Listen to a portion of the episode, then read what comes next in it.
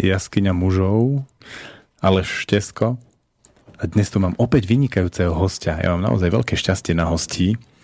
A e, je to môj brat, pán brat Matej Štesko. Vítaj, Maťo. Dobrý deň všetkým. Uh, Maťo má niekoľko výborných vecí, prečo je dnes v relácii. Jednak má 30 presne dnes. Veľa šťastia, zdravia. Ahoj, Maťo. Ďakujem ti. Mm, 30 to bol pre mňa taký vek, kedy som uh, sa prvýkrát vyspal na holej zemi a zistil som, že ma lúpe v krížoch. Čo je pre teba v 30 typické?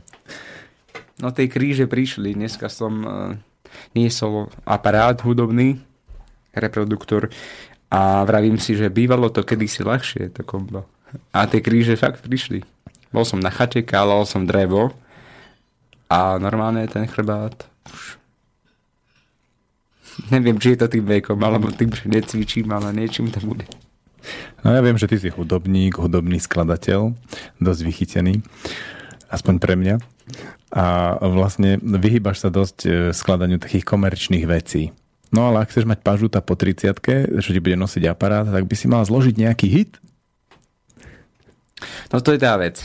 Vieš, že toto som si vravel, že No takto, úprimne, chytila ma normálne panika. Keď som sa zobudil, zistil som, že som zaspal a že máme hrať koncert dneska, ešte do obeda, a že treba rýchlo baliť, ale medzi tým som tak rýchlo vstal z postele a vravím si, že to je v Kali, ja mám 30. A tým, že žijem v Prahe teraz, to ani nebudem vedieť povedať. Že kolik ti, 30 let, vieš, to ani nedám. 29, a 29 to, to ešte dám, ale 30, to ani deti neviem odpočítať, lebo nerozumejú, tam musím hovoriť po česky. Raz, dva, tři, čtyri. No, takže... A sa začnú smiať pri tej trojke, hej? A áno, začnú sa smiať. A tak to ma tak e, troška chytol záchvat paniky, že, že už by som mohol mať niečo v rukách a mali by sme mať nejaký akože zázemie, život a tak ďalej. Potom, kým sa človek z toho spametá a uvedomí si, že to sú všetko vlastne veci, ktoré ti tlačí do hlavy táto spoloč- spoločnosť, že to tak nutne byť musí.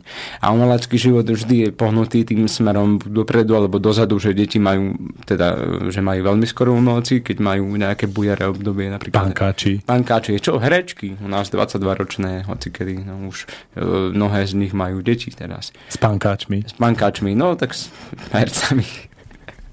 To sú pankáči. Vlastne, hej. No a potom, alebo neskoro, no, že už je to také, že, že speváčky už im týkajú tie hodiny a už chcú mať No a ty keď sa teraz na to tak pozrieš, predstava, že by si mal mať dieťa.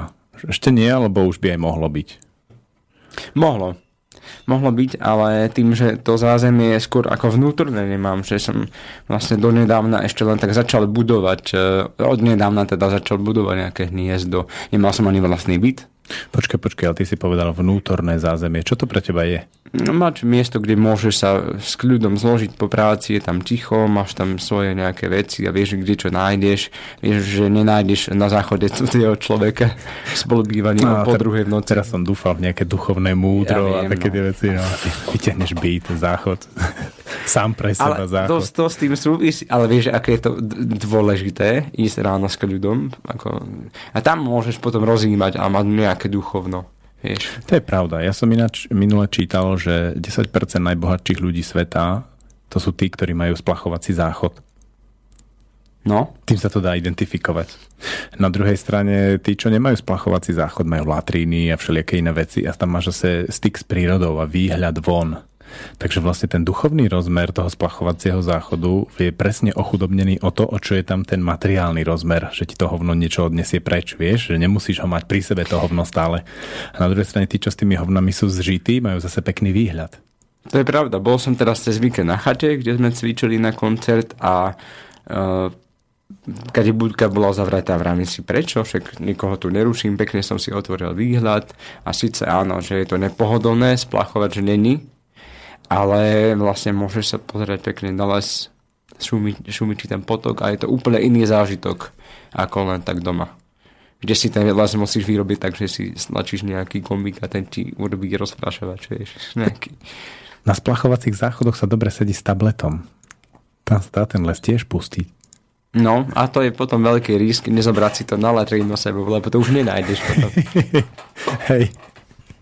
Ináč na tom koncerte ste pôsobili veľmi zladení, takže to s tou chatou mi trošku odpovedalo na otázku, že ako je možné, že ste dnes robili vlastne nový program s Dominikou úplne v nových aranžoch a znelo to tak e, čisto.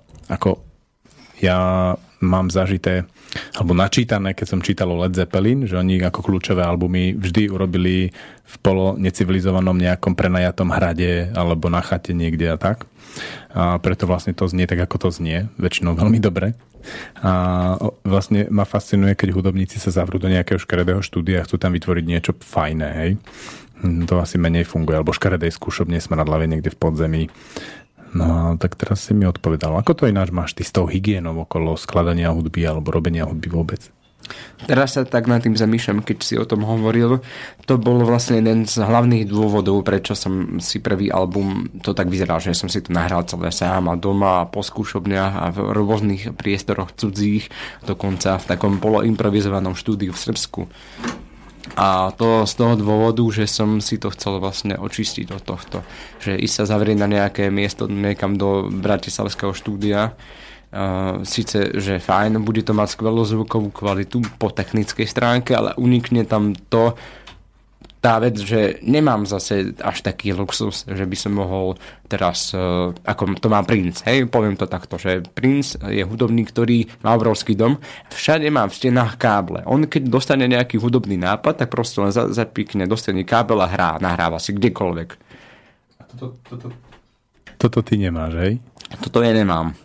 No teda mám to doma, no. Akože, ale, takže z toho dôvodu veľa vecí vzniklo náhle, spontánne, uh, doma, niektoré veci som ani neprehrával na novo, že proste keď som dostal nejaký nápad... OK, na... OK, toto by no, bavilo no. ľudí v relácii pre hudobníkov, ale my Áno, prepáč. nie sme hudobníci. Ja ťa budem držať, neboj, v nejakých rovinách. Okay. Povedz o tom albume niečo zaujímavé pre nehudobníkov, pre ľudí, ktorí iba o chvíľu si vypočujú pár piesní z toho albumu. Mm, a čo konkrétne by si? O príbehu toho albumu? Príbeh je zaujímavý, uh, texty ako vznikali, na čo, vieš? Jasné. No, tak začalo sa to vlastne, mm, keď som sa presťahoval do Prahy. Počkaj, počkaj, počkaj. Ja ma napadlo, že čo? Dobre, povedz. Ja som veľký, ako te počúvam celé roky, keď robíš hudbu a vznikajú tvoje albumy. A ja som si všimol, že nielen albumy, ale aj kapely vznikajú so ženou. Že keď zmeníš ženu, väčšinou rozbiješ starú kapelu a založíš niečo nové. A podobne vznikajú aj albumy, že, že ako keby to dávam späť, ale zhruba jeden album vznikol vždy s každou ženou, ktorú si doteraz mal. Hej? Legendárna cica reaguje nejakú, reflektuje nejakú vec v tvojom živote. Uh, potom si išiel ďalej a bolo čo s ním, čaj o piatej, dokonca projekt Maťo a Maťa, hej, mm-hmm. moja bývalá žena. Teraz máš, si mal stánku, vznikol zaujímavý album. Minule som z neho hral jednu pieseň. teraz, a teraz Sirény, ďalšia žena. No, sirény sú zaujímavé tým, že je to na prelome. Vlastne to som chcel povedať, že ja som sa síce presťahoval do Prahy, to s tým nesúvisí. Ja som tam prišiel za bývalou mojou, a my sme spolu žili mesiac a pochopili sme, že síce sme spolu 2,5 roka a napriek tomu, že sme sa snažili ten vzťah udržať, tak ak budeme spolu bývať ešte chvíľku, tak sa pozabíjame. Ale, ale vtedy v tom období som začal tvoriť koncept toho nového albumu. A to tak vlastne vzniklo samo, tým samospádom to išlo, tie, tie piesne, o čom vlastne sú. Ako, akú úlohu tam mala tá žena? Tá nová žena, ktorá tam prišla, hej, že niečo si tlačil, tlačil, tlačil, zrazu príde nová žena a ty urobíš album. No to bolo tak ako, v podstate ona do toho vstúpila už keď piesne, aspoň som si myslel, že sú hotové, že boli instrumentálne verzie hotové a chýbali mi texty napríklad. E, v mnohých veciach. A nevedel som, že o čom spievať. A keď do toho vlastne vstúpila Dominika, tak to z toho vyplynulo vlastne, že ja, jasné, veď táto pieseň je o tomto, že táto je o láske, táto je o hľadaní sa s tou ženou, táto je o rozchode s tou bývalou, alebo ale nie tak konkrétne, alebo že, že je to vlastne o opust, opustení tých víl, amorfných, ktoré vlastne som celý život hľadal nejakým spôsobom. A Čo je amorfná víla? Amorfná, áno amorfná víla, no tak každý umelec má uh, vysnenú nejakú vílu, ktorú vidí, spieva o tom Geisberg, Geisberg alebo Lasica má teraz nový text pre Petra Lipu, že videl som v každej žene vílu. Takže to asi je to tak dané, že to máme nejak. Niečo, niečo, čo ani nie je uchopiteľné a ani to podľa mňa s tou ženou úplne nesúvisí že je to ako skôr o nejakej méte, o niečom nadzemskom, ktoré hľadáš a hľadáš to samozrejme pochopiteľne v žene, alebo teda na v chlapovi. Partnerovi. Mm, čo bol ten impuls opustiť to? Tú myšlienku na nejakú neuchopiteľnú vílu? No to som vlastne pochopil už s tou stánkou, že to tak ne, nepôjde, že ideš uh, robiť kompars niekam na nejaký seriál tej Prahe tam je toho dosť, no a tam sa vlastne zarozpráva s niekým a pozerá sa do niekoho, teraz sa vráca do toho vlastne. Že, a to ma tak už vlastne mm, zastavilo, že aha, tak to je niečo zlé. Že zase ak toto isté sa ma opakovalo, lebo sa mi to stalo viackrát, že mám niekoho a zapozerám sa do úplne niekoho iného a, a vlastne zistím, že to nie je ani tá osoba, ale moja predstava, ktorú si vytvorím. Takže to je už nezvrátiteľná cesta, e, vlastne, že ten vzťah už nedám dokopy a aj keby som sa veľmi snažil, lebo tým pádom už hľadám niekoho iného, niečo iné v tom vzťahu. Niečo, čo si zažil s inou. Niečo, čo som zažil s inou, alebo čo by som chcel zažiť a s touto sa mi to nestalo. Máš o tom nejaký dobrý text na tom novom CD, z ktorého by sme si rovno mohli niečo pustiť? No, tak v podstate starec, uh, nie, jasné, Víle je o tom. Víla je, je presne ten text o hľadaní toho, čo tam je. A je to presne také temné, lebo ťa to vždy stiahne niekam, kam ty nechceš. No, ja mám takú skúsenosť, že to zaiskrenie je také príjemné. Kedy začína tá temnota? No, keď si uvedomíš, že vlastne ty si sa nezapozeral do tej ženy, ale to, čo si za ňou vlastne videl. Ak mi správne rozumieš. Čo ja, ale poslucháči. ja Neviem, tak môže niekto zavolať a spýtať sa. Konkrétne ešte, že či...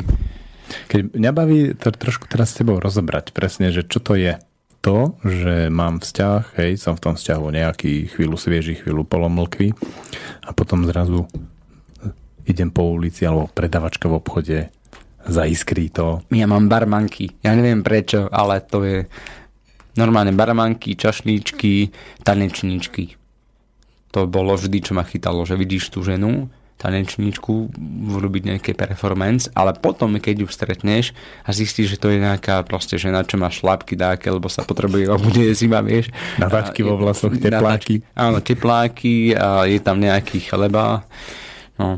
To, toto, je, toto je naozaj zlé, a, ale s tými tanečničkami tam rozumiem. Ja to mám štúdiu tanca s tými tanečničkami, oni tam majú... Narážal som na to. No. Áno, presne, potom ich stretneš niekde inde. Už to nie je. Ale to nie, ale aby, sme, ako, aby to nevyznalo, že urážam tie ženy, že, že si o nich myslím, že sú škaredé, nevábne a blbé, tak to som tým povedať nechcel, ale že si vybudujem ja v hlave nejakú predstavu a potom... Počkaj, aké ty? Oni vystavajú predstavenie, ktoré je založené na tom vybudovaní. Te... No, že ja sa, ja sa stotožním presne, ja sa zalúbim do postavy.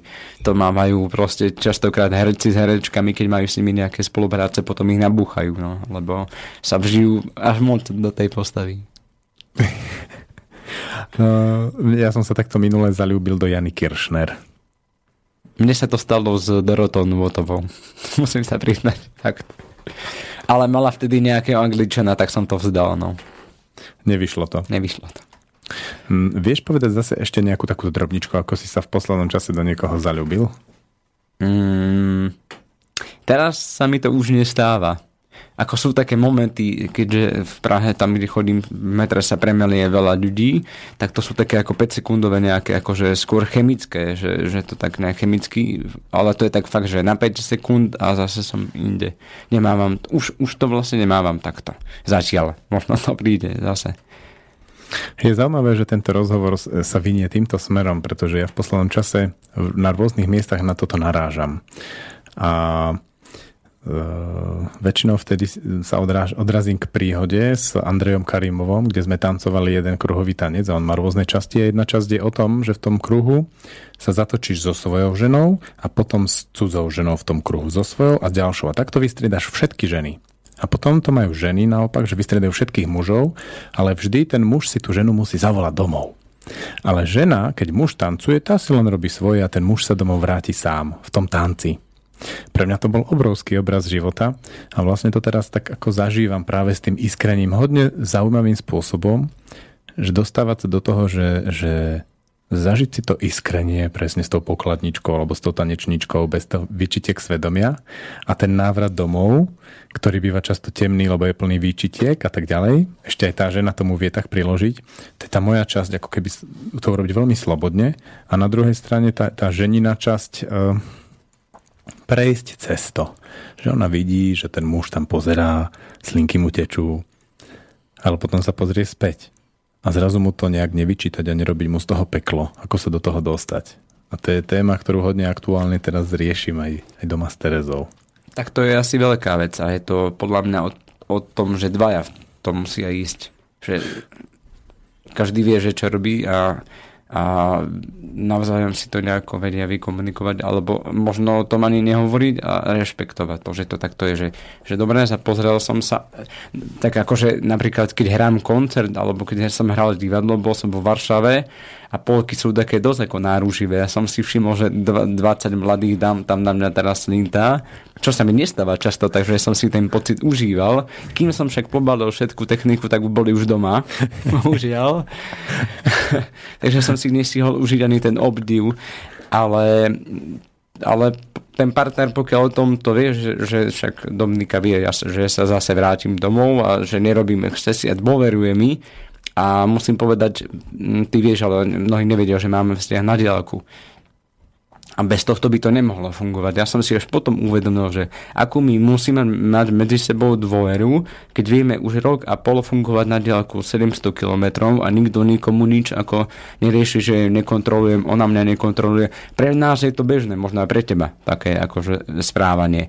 Ale mnohí ľudia to nemajú, dokonca ani keď sú v tom istom meste, že chlap ide niekam do baru alebo žena ide na dámsku jazdu a potom aj tak, keď sa dohodnú, že jasné miláčik, choď, uži si to, tak potom sondujú výčitky svedomia, pozerajú sa do telefónov, mailové komunikácie a, a to je podľa mňa to, čo úplne potom posiela ten vzťah do keľu.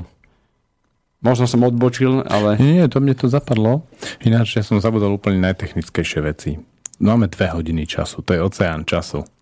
A v tejto relácii mojej e, vlastne nemusíme držať tú rýchlu dikciu rozprávania komerčných rádií, Ďalej môžeme si brať pauzy, to znamená, keď na niečo budeš chcieť si, premyslieť, kým dáš odpoveď, tak môžeš. Že normálne, že 10 sekúnd vysielacieho ticha.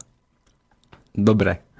Že, či to dokážeš. Počul som tvoje relácie niektoré, takže viem, že to robíš. Výborne. No a potom dôležitá vec je, že ja sa pýtam a niekedy riadne ostro, tak môžeš povedať, že na toto odpovedať nechceš. A nemusíš to ani zdôvodňovať. Dobre.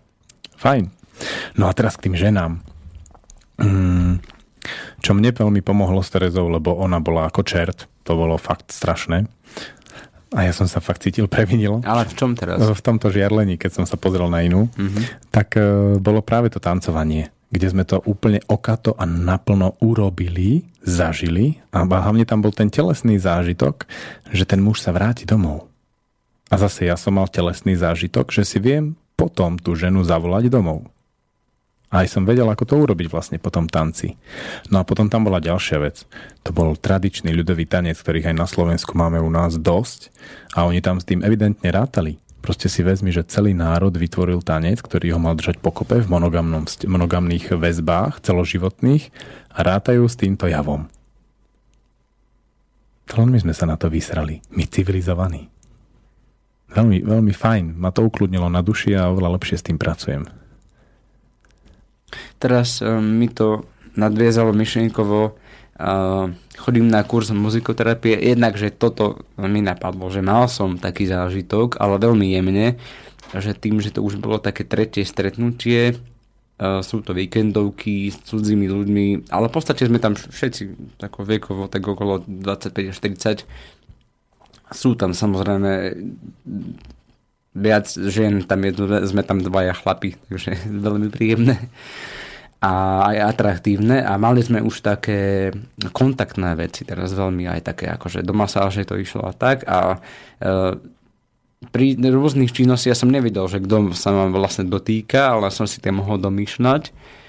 A keď sme vlastne obchádzali kruh, to boli také akože masáže spojené s, s vytváraním akože hudobného nástroja, že na tebe niekto hrá, a teda, že e, tvarujeme to drevo a to drevo si bol vlastne ty tvoj chrbát. Teraz uhládzame vždycky drevo a súvisalo to vlastne s výrobou toho nástroja a teraz ma masírovala nejako, že, že to bolo strašne príjemné. Otočím sa a, a mal som tušak, že to bude asi táto, že táto bude mať taký cit, potom prišlo niečo veľmi drsné, že ja toto mi vôbec nesedí, že toto bude nejaká úplne mimo mňa, ale že tak e, energeticky, to myslím, že to súznenie tam nejaké je s tými ľuďmi, aj s úplne cudzími a že to vlastne nie je ani nič erotického, že to na mňa neprišlo také, také klasické vzrušenie, ale také skôr ako veľmi, že či je blízko s tým, s tým človekom nejakým spôsobom vidia je cudzí a možno to ako niekedy zbytočne, to, lebo sa chceš o niekoho niečo dozvedieť, tak sa ho spýtaš niečo. No,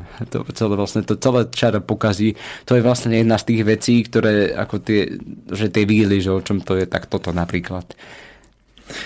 Úplne ako si mi trafil, že v poslednom čase, keď som mal nejaké presne také súznenie s niekým, tak pri tých slovách sme obidvaja boli veľmi pozorní, aby sa to zachovalo že presne cez masáž alebo cez nejakú spoločnú činnosť, cez spoločné učenie s deťmi a tak ďalej prúdi to a zrazu sa stretneš s tým človekom, chceš sa o niečom porozprávať a zrazu sa to úplne vytratí. Že je veľmi ťažké cez slova sa dostať k podstate, možno asi najťažšie zo všetkých, všetkého, čo sa dá robiť s niekým. Pracuješ s niekým, tak si, si v pravde, si v prítomnosti, tu a teraz. Masíruješ, to je okamžite tu a teraz, hej?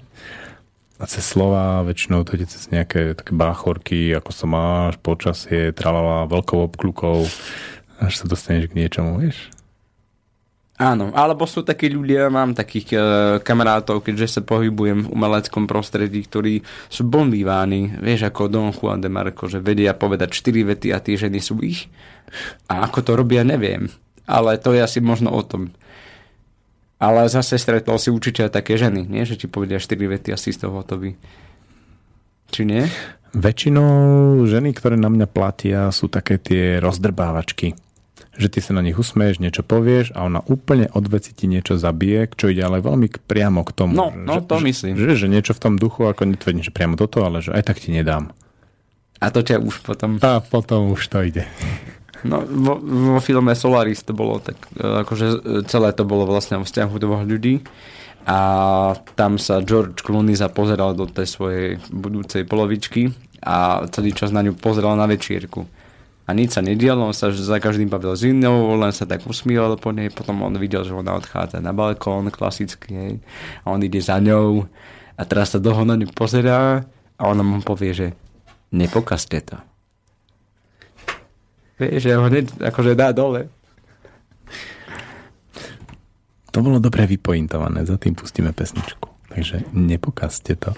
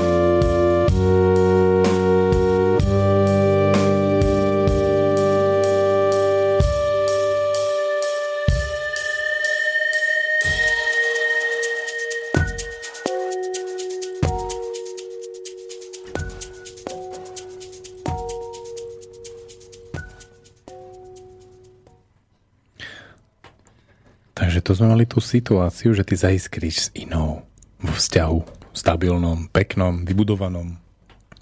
Pamätáš si, ako to bolo v, tomto, v tejto situácii, ako si napísal tento text? Že s kým si zaiskrila, kde? No takto, toto ťa musím troška popraviť. Tento uh, nie je celkom o tom.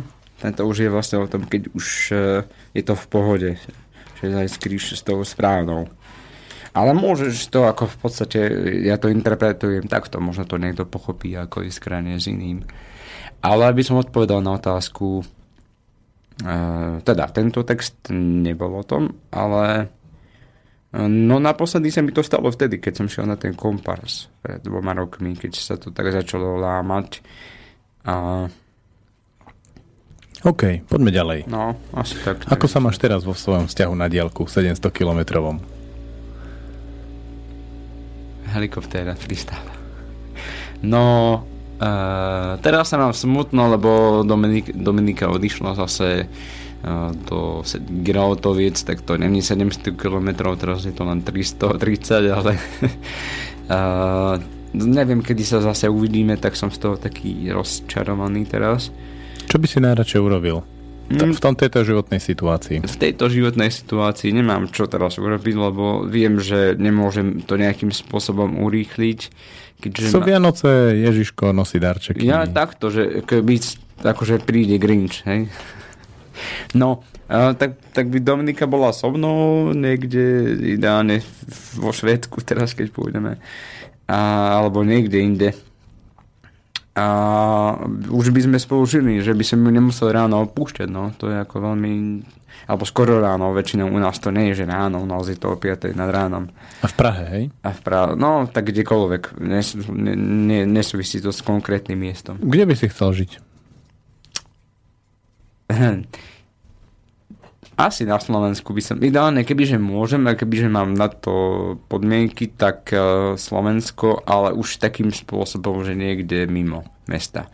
Ako blízko mesta, ale mimo. Niekde mať svoj proste malý dom a užívať si aj tú ci- civilizáciu, lebo som pochopil teraz dva dny necháte zase, že že ako nedávam to, kala drevo každý deň navstávať, teraz si predstav, že každú druhú hodinu musíš vstať a priložiť do krbu. To není sranda, no. Takže a latríny a tak.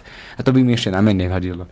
Vodu zohrievať a tak. Čiže no, mať tú možnosť ešte byť chvíľku v civilizácii, kým sa to tu celé zosype, ale e, byť mimo trošku. No. A s Dominikou samozrejme a mačky, kone a tie také akože klasické veci, čo všetci chcú a nikto to, väčšina z tých ľudí to...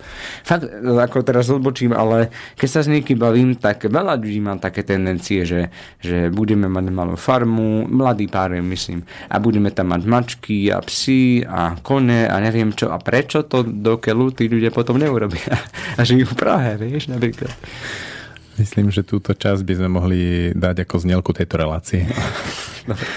Celé roky som, teda celé roky, už 3 čtvrte roka som rozmýšľal nad tým, že znelka tejto relácie nikdy sa mi sem nič nehodilo. Toto bolo dobré. ja ináč chcem, chcem dotiahnuť Joža. Jožo je ten, čo žije na očovej s Veronou a to je chlap, ktorý robil nejakého elektrotechnika a tak ďalej normál. A na jar sa do toho pustil.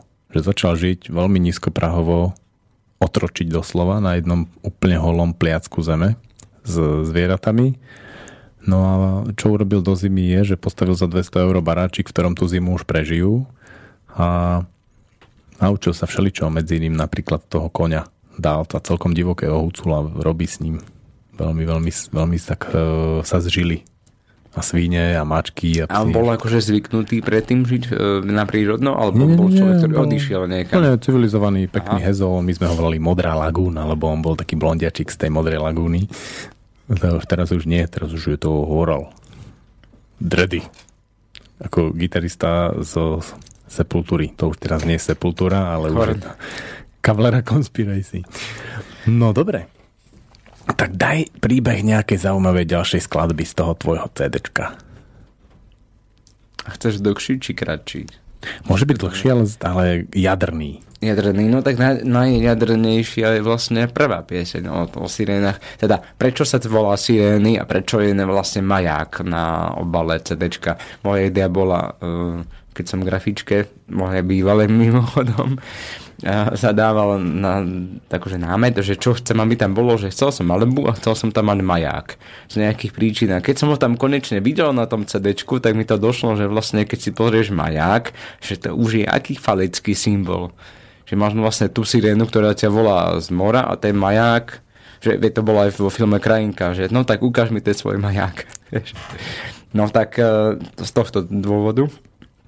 A sirény vlastne to sú tie uh, amorfné víny, ale nie len v súvislosti so ženami, ale všetko, čo ťa odpútava od toho, aby si sa nejakým spôsobom niekam osobnostne a duchovne možno to znie že teraz uh, svetuškársky, ale aby si sa niekam ako posunul. A o tom sú tie sirény. O tých hlasoch, ktoré ťa volajú niekam a ty vieš, že, že to je proste blbosť. Klasický príklad, prestal som fajčiť, tak kam môžete ponúkne. Alebo ja dnes už nepijem, ale nie, veď poď si s nami vypiť a to isté, ale to sú akože triviálne príklady, ale to plom mňa sa deje tak všeobecne. Kariéra, mám 20 rokov tú istú prácu, prečo by som mi mal zmeniť? Vieš, a, a tí hlasy ťa volajú, ale veď máš tie istoty a už poznáš kolegov, na čo budeš odchádzať. A už ťa to zase ťahá niekam. A mám skúsenosti a ten album a ten príbeh je presne o tom, referent tej piesne, že počujem ich, keď volajú, ak majú účať, tak majú aj ju. Tak ten príbeh tej piesne e, a celého albumu je o tom, že keď e, ty sa necháš volať hlasom sirén, tak ale ani ten partner nebude ten ozajstný, zase to bude len niekto, kto, koho tiež budú veľcí sirény a tým pádom vlastne sa to rozpadne celé nejakým spôsobom. Alebo čokoľvek, čo ťa vlastne stále ťahá. A čo ale chcem to povedať myšlienku, že že je to celé o tom, mám takú skúsenosť životnú, možno to bude znieť divné, ale deje sa mi to ako náhle sa chcem niekam uh, duchovne posunúť, tak tie sirény začnú chodiť. Najprv nie, tak to je to tak akože nakopné, sa tak človek aj očistí, vnútorné životospráva, ide to samo, prvý mesiac, druhý a potom sa to začne. Potom ako keby ten Boží hlas, alebo čo to je, ťa začne, alebo satan, kto to nazýva, nazývame to rôzne, ja to nazývam sirény, ťa začne vápiť. A už to ide. A už ti nedá pokoj. A je to len čím ďalej, tým horšie. A zatiaľ som vždy to volanie tých sirén ako nedal. Vždy ma to proste zlomilo naspäť.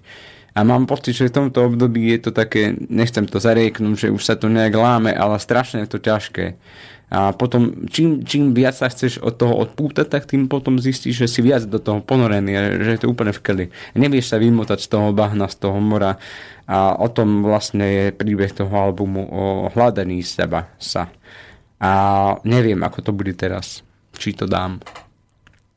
Aké konkrétne hlasy tých sirén teraz ťa tak ako oslovujú. Hej, si naznačil to, poď si zapáliť, alebo poď si vypiť a ty nechceš fajčiť, nechceš si ísť vypiť. A čo ešte?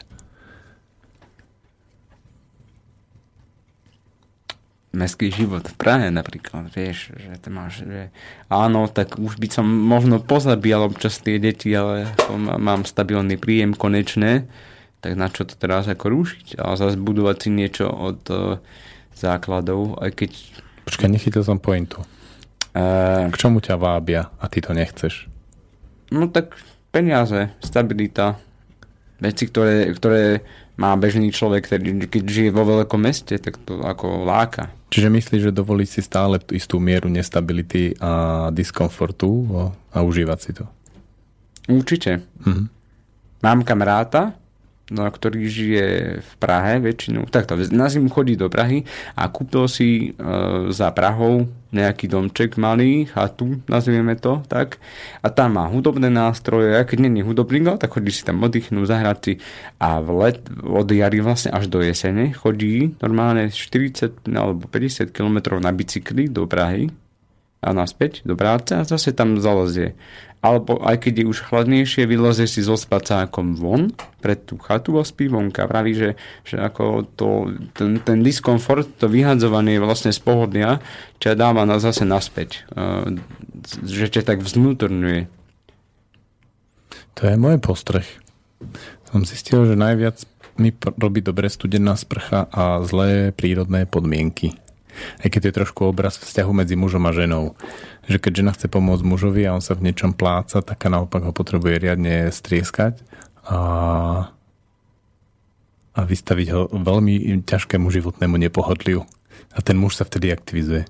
Ako náhle ho začne zachraňovať, tak vlastne je, je tam ten vzťah tej matky a syna a to ženy nemajú radi a my sa v tom síce kúpeme celkom radi ako muži, ale nevydrží to dlho. Čo mi pripomína aj ten obraz, ktorý bol predtým, a to bolo to, že žena, keď e, vyžaduje tú bezpodmienečnú takú istotu a iba ona je tá jediná pre teba tieto veci, že to je vlastne obraz, ktorý má dcera k svojmu otcovi, aj to len v určitej časti svojho života. A to zase neznášame my. Však náhle žena sa začne takto vysieť na nás. A chvíľku je to príjemné. Chvíľku je to príjemné, cítiš sa v tom ako taký pán, s, pán s mocou. ale tá moc tak ľahko nadobudnutá e, nám nesedí. My máme radi moc, ako ja mám veľmi rád moc, aj riadím školu, e, všeličo iné ľudí, ale každopádne, keď e, mám rád, keď je to vybojované. A keď sa to stane takto, tak vlastne to nesedí v tom, že to nie som v skutočnosti, jak to má tú moc, ale ten otec, ktorý to vtedy neurobil tej žene, keď bola dievča, hej, No a v tej myšlienkovej konštrukcii, v tom, ako to je, sa zrazu ja stanem jej otcom úplne neprávom, bez toho, aby som sa mohol rozhodnúť a to už je... je. Už to potom umiera. Už to odznieva. Pustíme teda tie sirény? Pustíme sirény.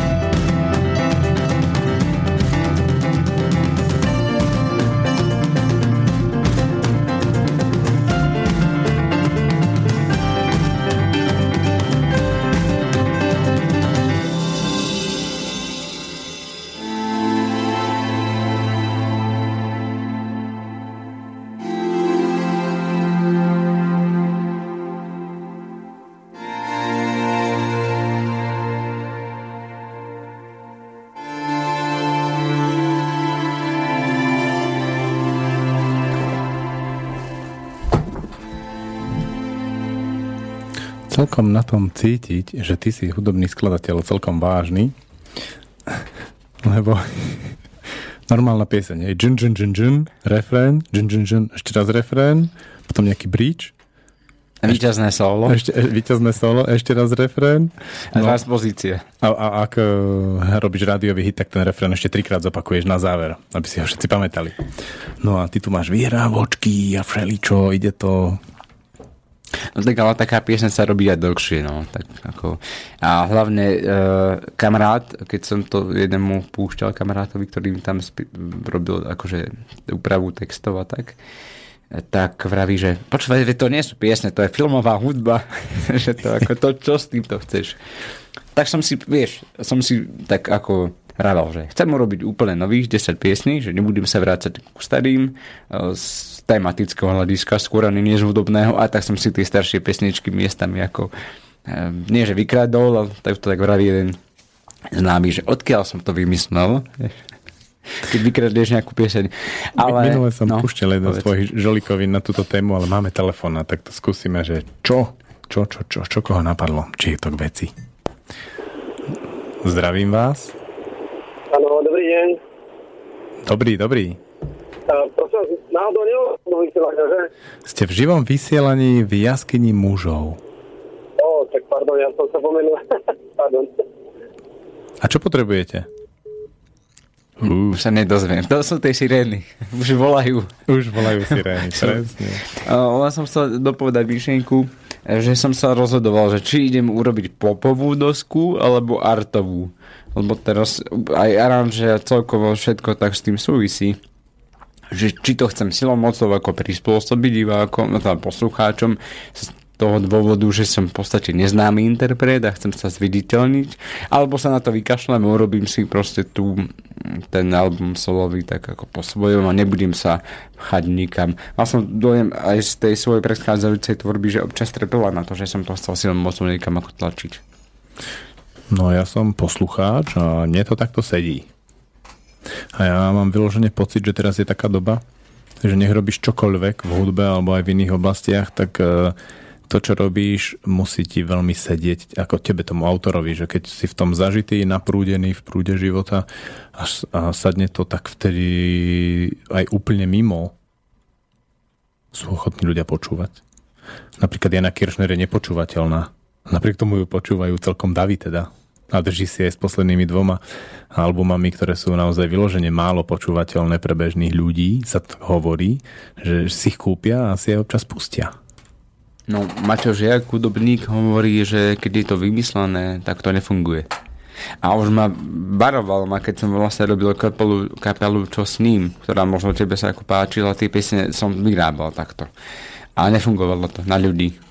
Mali s tým problém a a je pravda, že keď je to úprimné, tak či tí ľudia to zožerú, lebo to je z teba. To, tá, podľa mňa, že ak, v akom prostredí, ty si sa pýtal, že ako si to očistujem a tak tá hygiena toho, tak podľa mňa verím, alebo verím takéto šamánskej veci, že akú energiu ty do toho dáš pri tom nahrávaní, taká tam je. Buď tam je, alebo tam nie je. A to je podľa mňa rozdiel medzi tými sterilnými pesničkami, ktoré vznikajú v nejakom hnusnom bratislavskom štúdiu, byť aj technicky dobré, ale emócia vlastne, už sú tí možno interpreti takí, že ja, dobre, zaplatili sme štúdiu, rýchlo, rýchlo, dve hodiny máme na to nahrávaj, lebo producenti zaplatili, alebo veľké štúdio, e, teda veľké vydavateľstvo. A potom sa z toho úplne stratí to, čo je. A navyše sa to e, zreže aj zvukovo v tom rádiu, príde do toho, že vlastne tá, tá pieseň nemá úvod, nemá mať kedy, lebo ide reklama, potom ide nejaký výčasný refrén a ja neľutujem a spol a potom už zase to nemá kam doznieť, lebo už zase ide nejaká ďalšia uputavka, alebo do toho vstúpi moderátor s nejakým strašne vtipným uh, heslom, ktoré našiel na internete alebo na Facebooku. Musím vám prečítať tento status. A už je to v keli. Mm, takže tam ani nemá kedy umenie prísť, aj keby tam nejaké bolo. A takto sa to asi robí. No tak a ja si myslím ale, že na jednej strane je veľmi ťažké byť umelcom, ktorého ľudia počúvajú a hrať potichu. Treba sa robiť vyhrávku a tak ďalej. Keď byš džen džen a do toho tuca, tuca, tuca, tuca, tak všetci tancujú, hej, spievajú, tešia sa, ako náhle je tam zrazu chvíľu vyhrávka, tak musíš byť hudobník, aby ťa niekto počúval. No, tak... Uh, Aká, ja... aká je tvoja dnešná skúsenosť s deťmi, ktorými si predvedol veľmi akustickú verziu toho, čo tu dnes počúvame? Včera sme hrali koncert v Bombure na folkových Vianociach pre uh, poslucháčov folkovej hudby, ktorí tam ako tiež čekali unca, unca, unca. A aj deti v podstate sú podobné publikum, lebo však to je výborné publikum, lebo hneď vidíš, či je piesen dobrá alebo nie niekto deti podceňuje, ale podľa mňa, keď sa dieťa pri tom nudí, tak je, ako to znamená, že pieseň je dobrá. Nie, že deti sú blbé a nevydržia. Deti, buďte ticho, veď tu sa hrá výchovný koncert. že my, miesto toho, aby sme ako dodrbali tých interpretov, tak vlastne drbeme deti s prepáčením. Ale Teraz si otvoril tak... veľmi zaujímavú tému, ktorú potrebujem ako posunúť ďalej. Čo si myslíš o produkcii, umeleckej produkcii akejkoľvek výtvarnej, hudobnej, filmovej pre deti?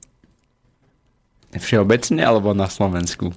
Tak, dajme, že všeobecne, že podľa teba ako, ako by malo vyzerať umenie, ktoré naozaj v ním je ako pre deti? A čo si myslíš o tom, čo tu je? Akože pre deti, hej? Áno. Pesničkovo 1, 2, 3, 4, 5, 6, 7, 8, 9, 10 cenzus. A spol. A spol. A to, to spievam, koho myslíš. Uh, no takto, mudrovať vie každý. Uh, ako dneska sme sa o tom s maminou bavili, že a kedy urobíš detské CD, lebo to je vlastne to najťažšie. A je to, podľa mňa si myslím, že najťažšie. A o tom, ako by to mohlo vyzerať, tak mnohí veľa namudrujú, ale... Podržíme si to, máme zase telefón. Skúsime, že či ide niekto k téme. Počujeme sa. Ahoj, Aleš. Ahoj.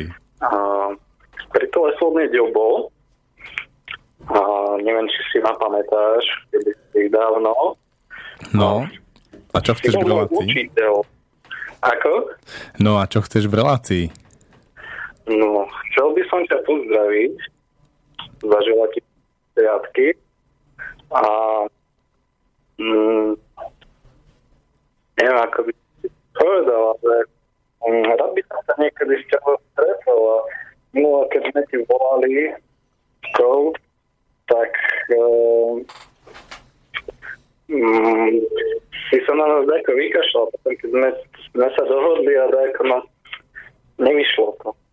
OK, tak potrebujeme si len zavolať zase a skúsiť sa stretnúť, OK? Ak nemáš nič k relácii, tak ja by som išiel nie, ďalej v téme. Nie, by som sa spýtať jednu vec, že stále spomína, že nejaké tie kresné ženou a ono je to fajn, ale nie je krajšie byť s jednou a venovať jej všetko, dohľadu na to, aká je. To je otázka? Dobrý človek. No, môžeme, môžeme túto tému otvoriť.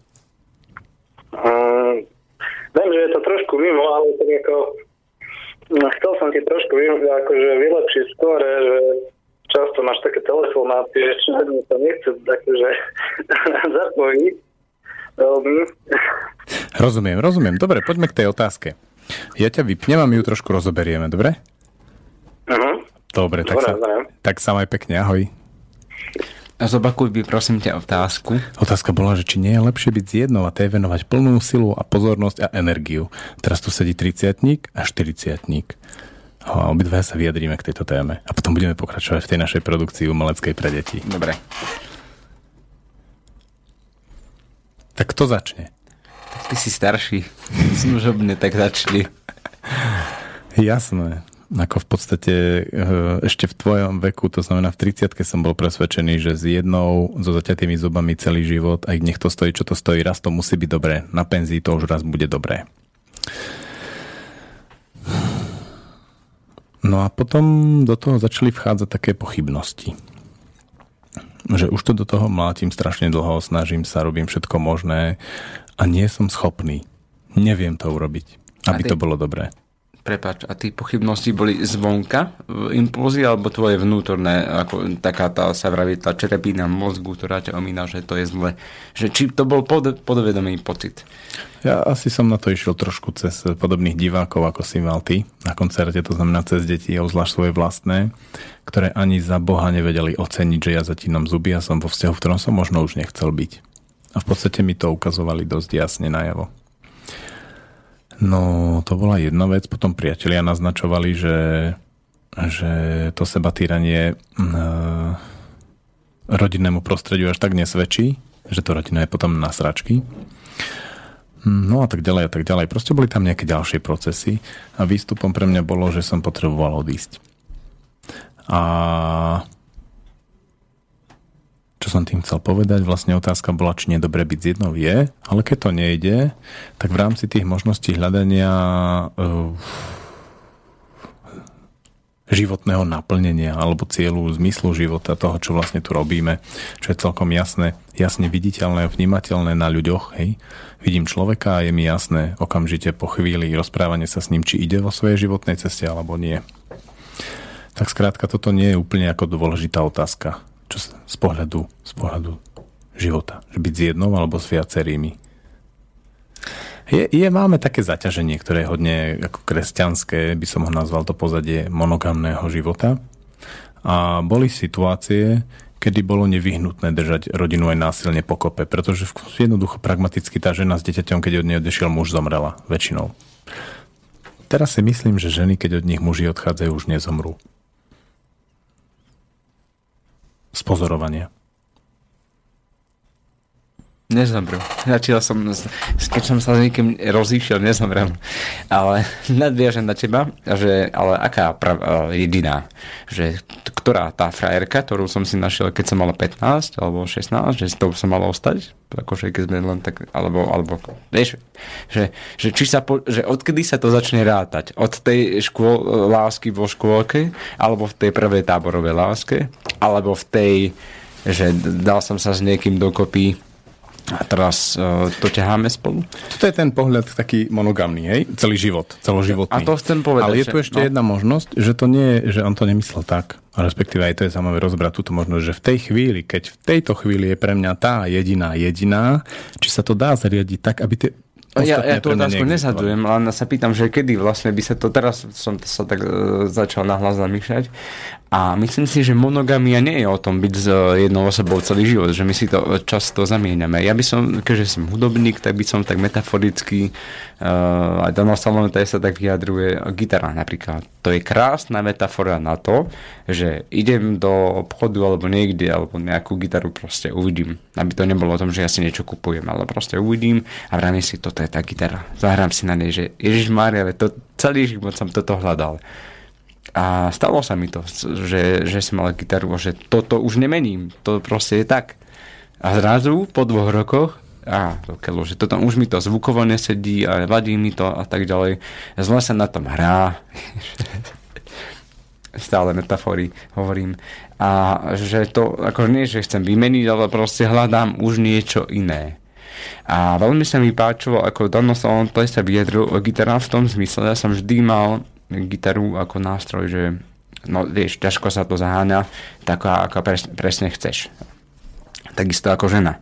A, a on hovoril, že ako by gitaru by si mal človek vyberať, sa ho niekto pýtal. On povedal, že, že taká, ktorá vás na prvý pohľad upúta, taká, ktorá je pekná.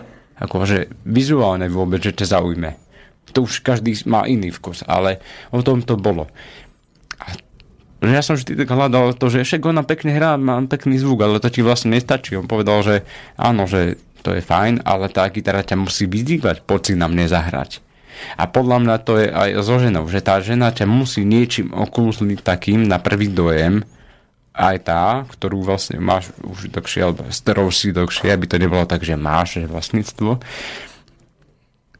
aby to vydržalo dlhšie, aby si na nej mohol hrať a objavovať tie možnosti na nej. Áno, zvukové objavíš. A toto je podľa mňa o tom aj s tou, s tou partnerkou, že jedného, že, že ako posúvam sa každý niekam. Ak sa posúvam spoločne a viem to nejakým spol, spôsobom s tým partnerom, čo som pochopil s Dominikou e, zásadnú vec, že vždy som mal problémy mm, s partnerom v tomto ohľade, že mi to prestalo vyhovovať, alebo som očakával od toho partnera niečo, čo on urobí a neurobil. A napríklad so Stankou to bol ukážkový príklad, ako si ľudia nerozumejú. Ja som mal pocit, že sa strašne snažím, ako ty si vravel. Ona mala pocit, že sa strašne snaží a keď sme sa v jednej hádke si toto všetko povedali, fakt, že ty máš pocit, že sa snažíš, ja mám pocit, že nerobíš nič. Ona to isté. Že sme sa každý snažili, ale úplne debilným spôsobom. A to nemohlo vydržať nejako. Lebo to proste škrípalo na, už len na tejto báze. Takže áno, snažíš sa, ale s nesprávnou osobou, tak sa môže snažiť koľko chceš a nebude to fungovať. A s Dominikou to funguje samozrejme ako na úplne iných, nechcem to porovnávať, ale funguje to na iných princípoch. Ešte by som tu dal Áno. technickú informáciu, že Podaj. ty si teraz na vrchole vzťahu, ja som teraz na vrchole vzťahu, ktorý máme, takže obidvaja vlastne sme v takej tej fáze tej, tej vzťahovej extázy by ja som to, to dopoviem, áno, že, že len som chcel povedať to, že je to na inej báze, ale čo som pochopil, že pokiaľ ja isté veci partnerke nepoviem, tak ona to neurobí. A keď som začal ísť týmto spôsobom, že som to prestal očakávať, že to není nejaká víla, ktorá len tak poletuje a sama plní moje priania, že to je normálny človek, sme sa aj kosti a netreba polopate občas povedať, to je jedno, že v akej oblasti. A zrazu to funguje. A je, že ja blbec, že to som mohol aj predtým vlastne. Vieš, ako, že ty niečo tomu človeku nepovieš, on to neurobí. Ale to, to, a uzavriem to tou myšlienkou, že áno, teraz sme v, také, v takomto štádiu a nikdy nevieš, čo sa môže stať, nadviažem na svoj album, tam keď si otvoríš buklet, keď si ho niekto kúpi, to CD, nielen na P3, tak tam je posledná veta vlastne tej myšlienky napísaná, že e, čo som od niekiaľ počul, že jedine tá posledná je tá pravá. A to sa potom ukáže. si mi zarezonoval veľmi jednou myšlienkou, ešte som sa vrátil vlastne k sirénam, že keď máš pocit, že už niečo je, tak potom prídu sirény a skúšajú to. Ja som presne dospel k takému postoju s mojou terajšou ženou, že vlastne teraz už viem, ako sa to má robiť. A že možno by som to zvládol už aj s tou ex, ktorú som musel opustiť, aby som vôbec na to prišiel. No a pár dní na to prišla taká sirenová situácia, ktorá skončila tak, že ona na mňa zavolala policajtov. Lebo som to komunikačne nezvládol. Akože Teresa. akože Maťa. Hej, hej, hej. Mm, ale ešte by som sa vrátil k tej otázke, lebo tá bola veľmi múdra od toho, od toho nášho telefonistu, ktorého som učil, že mňa samého prekvapila tá situácia. Ja tu mám ženu, ktorú, ktorá sa mi veľmi páči, ona je nesmierne sexy, veľmi rád sa s ňou milujem, ako dotýkam, masírujem, full service, je veľmi lojálna, veľmi pekne si rozumieme, kultúrny rozhľad ten istý, počúvame to isté, máme radi tie isté filmy, proste fakt si sedíme, hráme spolu hry, spolu sa bavíme na tablete, ide to. A mňa prekvapilo moje telo, keď zrazu začalo chemicky reagovať treba v obchode na pokladničku alebo na tú tanečnicu v tom divadle. Pre mňa, pre mňa samého to bol šok, že čo sa to deje. Ja som tu v časnom vzťahu, ktorý vnímam, že je jedna z najkrajších období môjho života a zrazu moje telo chemicky reaguje na úplne cudziu ženu, ktorá sa mi až tak nepáči, ktorá proste ma vôbec neláka za ňou ísť a niečo s ňou podniknúť, ale moje telo reaguje. A to je vlastne to, čo tu riešime, to, čo som ja mal tú odbočku k tomu starcovi a more a ty si to potom ako vrátil späť, že to bolo trošku ináč, ale mne to zarezonovalo takto. S tými krútiacimi sa situáciami že, odsk- že niečo nasajem chemicky pri inej a potom zrazu doma sa niečo zmení tou situáciou, ktorú to otvorí. Tú žiarlivostnú scénu doma, ktorú potom lepím, riešim, dávam do poriadku. Ja som akože už poučený, že netreba to doma hneď, keď to v tebe rezonuje, tak ako mladší som to hneď tak otvorene povedal partnerke a som sa nestretol s pochopením, že bože, takú peknú ženu som dnes videl, no povedz toto doma žene, tak ťa zabije. Hej. Ale teraz si už dávam na čas, že, som, že mal som takú situáciu, že v Prahe sa mi to stalo uh, prvýkrát, a neviem, či aj posledný v živote, že fakt veľmi krásna žena išla okolo a pozvala ma k stolu ku mne, že sama žena ma akože vyzvala. To sa mi v živote predtým nestalo. Ale možno to bolo tým, že vieš, už máš to také vyženovanie stabilné, že máš presne, že si na vrchole toho vzťahu a teraz príde toto. Tak som utekal, ale priznal som sa až potom. Akože nič sa nestalo, ale že som si dal na čas a Dominike som sa priznal až potom, po pol roku, že takáto situácia bola, keď sme mali nejaký takýto rozhovor na túto tému. Ale že čím to je, hej, jasno, že tak ako nemôžem povedať, že ma to nejakým spôsobom nelákalo ešte keď sa do toho prína víno, no tak to je koniec. A čím to je? No ja neviem, to je strašne zložitá a, a veľmi široká otázka. Vieš. Otázka možno nie je, čím to je, ale že či v rámci tej prírodných zákonov a tak ako to máme s telom sa dá tomu vyhnúť. Asi by som to vnímal. Ja si myslím, že chemicky sa tomu vyhnúť nedá. Tá situácia je podľa mňa úplne, vlastne úplne irrelevantné, že čo ja ako muž s tým urobím, lebo ja mám skúsenosť, že moja žena to okamžite vníma. Aj prvá, aj druhá žena okamžite vie.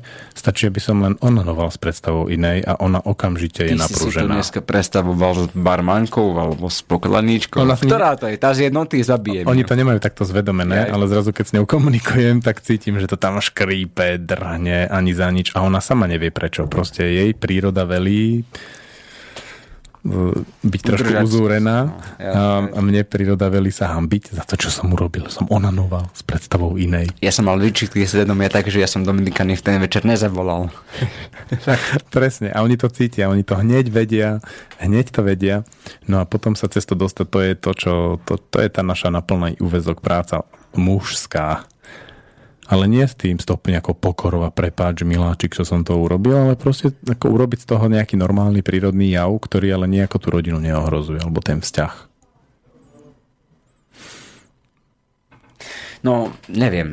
Bavil som sa so svojimi, e, učím aj dospelákov, bavil som sa s nimi, občas s niektorými zajdeme tak nezáväzne na pivo po hodine. A to sú už chlapi, ktorí majú tak cez 40, majú malé deti, a napriek tomu, že majú mladšie partnerky a také atraktívne a vravíme, no, že ty máš takú peknú ženu, akože tak akože... A, a oni mi ale vraveli, že ale počasie si to aj tak budeš predstavovať inou, že na to zabudni, že to, vydrží. A že čím to je ten fenomén vlastne spôsobený potom, že napriek tomu, že oni tie ženy milujú, majú rady, majú s nimi deti, chcú s nimi ostať, ale aj tak už si to potom predstavuješ s inou tak to už čo je? Že mm, teraz Dominika je, je odo mňa mladšia, že no a však si nenájdeš potom zase nejakú mladšiu a už to ide. Tie pochybnosti a tie veci. Aký ty máš na to názor? Myslím, že niekde tam je príroda, že my sme veľkí rozsievači semena. Práve to prekročenie toho, toho prírodného rozsievania semena po širokých lúkach, lánoch, údoliach a vagínach a mnohých hlavne je potom to, či kde sa stávame človekom alebo mužom silným, kde práve mm, zapojím do toho mm, tie inštinkty, ktoré mi hovoria, že zaiskrím si s inou a vrátim sa domov a to iskrenie dokonca nie len, že odtlačím od môjho prachu, ale na, na prahu, ale naopak ho príjmem, nechám ho prejsť cez svoje telo čo je vec, o ktorej píše veľmi pekne Dejda vo svojich knižkách mužských, že vlastne nechať prejsť tú energiu ženy cez svoje telo. A ona od, prejde a odíde. Ale v tom tele ostane život. Že tá žena s tým zaiskrením neurobi to, že pretiahni ma, ale že na chvíľku cez obidvoch, keď si to dovolia, prejde život, ktorý vlastne uh, ako keby citlivie veci, ktoré už začali byť necitlivé a zjemnie a oživí vzťah aj k tej originálnej žene. Potom sa vlastne vrátiš domov a môžeš to oživené vlastne naplno urobiť ten večer. Ale nesmú tam byť výčitky svedomia, nesmieš sa za to trestať, že takto cíti, že sa toto stalo a vníma to ako nejakú neveru alebo niečo. Proste vníma to, že toto je život a naopak to ten vzťah môže hodne os- posilniť. A moja otázka pracovná v tejto téme je, či sa to vôbec dá. Lebo tým pádom sa vzťah stáva takou sociálnou záležitosťou. Že ja potrebujem ďalších 100 žien v priebehu života stretnúť, možno aj tisíc, s ktorými nič nemusí mať, ale prejde tam to zaiskrenie, aby som mohol mať živý vzťah s mojou ženou. A otázka je, či môže mať živý vzťah s mojou ženou bez toho, aby som iskril s inými. Lebo viem, že muži dokážu toto iskrenie s inými ako poslať do prdele. A pravdepodobne potom pošlu do prdele aj život vo vlastnom vzťahu a stane sa to len také nejaké preanimované. Čítam noviny, ona varí, ja lepí, ja strieľam jelenie cez víkendy a tým vzrušujem adrenalinové športy a ona upratuje, maluje, žehlí, varí, vypráža, hej. A všetci, a žijeme si taký život, ktorý zvonku vyzerá ako fajn rodinka, máme nejaké deti, ale nič medzi nami nemusí byť. No tak ale to je už um, bežné pod, potláčenie vlastne tých emócií. No, no zamysl, zamyslel som sa nad tým, uh, že Um, ja som dosť lenivý, teda musím povedať, uh, veľakrát na to doplácam a to je aj vec, vo, prečo som mal problémy vo vzťahoch. Čo znamená lenivý a obzvlášť vo vzťahu? No, to som tým chcel povedať, že vlastne som si uvedomil teraz v tomto vzťahu, že čím ja tú ženu milujem naozaj a mám pocit, že to je ten partner, tak to je strašná práca, to je drina. Budovať nejaký vzťah, či kamarátsky, bratský, hociaký je ťažké. A to my robíme s kamarátmi, ideme na pivo, keď sa pohádame, pobijeme sa, vieme sa udobriť, ale toto s partnerkami robíme málo, ako chlapi, ako keď to mám povedať, akože zo všeobecniť ten problém. A že vlastne to je úplne o niečom inom, ako to snívať o nejakých uh, pílach. A keď som z tohto zostúpil, tak tak eh, som sa na to začal pozrieť takto, že to je vlastne, je to príjemné, ale že to potrebuješ pestovať, ako to povedal Exupery, že, že ty si, ja som kytička, ale ty musíš proste zalievať stále, musíš sa o mne starať a ja ti za odmenu rozkvitnem. To som povedal akože umelecký, a v tej rúži to tam bolo. Celý ten malý princ to je proste o žene, mužovi, no vlastne. To je ako červená čiapočka. Napríklad, áno. Vlk nechod do lesa. Hej. Je tam tá červená čiapočka. Hej. Vlk vojde, vlk, alebo les je priestor vlka, keď tam vojde dievča, mladé, neskúsené, nezralé, tak ten vlk ju proste dá. Musí rozhrísť. Nie len, že ju dá, on ju aj rozhrízie. No, a, ale som ti neodpovedal na otázku, prepač. Som sa a ktorá bola? Už som aj zabudol. že či sa to dá vôbec, uh, ako ja, tie, to, to, tie výzvy. To nebola celkom otázka. To ja Aha. som tak rafinovane vybudoval, že vlastne teraz som v tom, že sa to nedá. To bolo len také ako básnické podľa zneistenie poslucháčov a možno aj teba. No, no, stotožňujem sa s tým.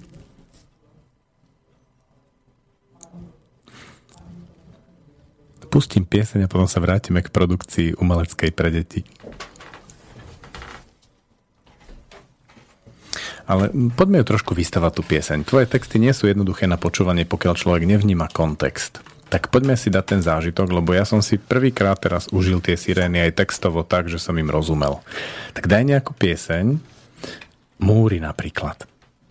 Vystavaj múry aby sme všetci tí, ktorí počúvame, potom dobre rozumeli, lebo keď rozumieš, tak ti to krásne zapadne v živote.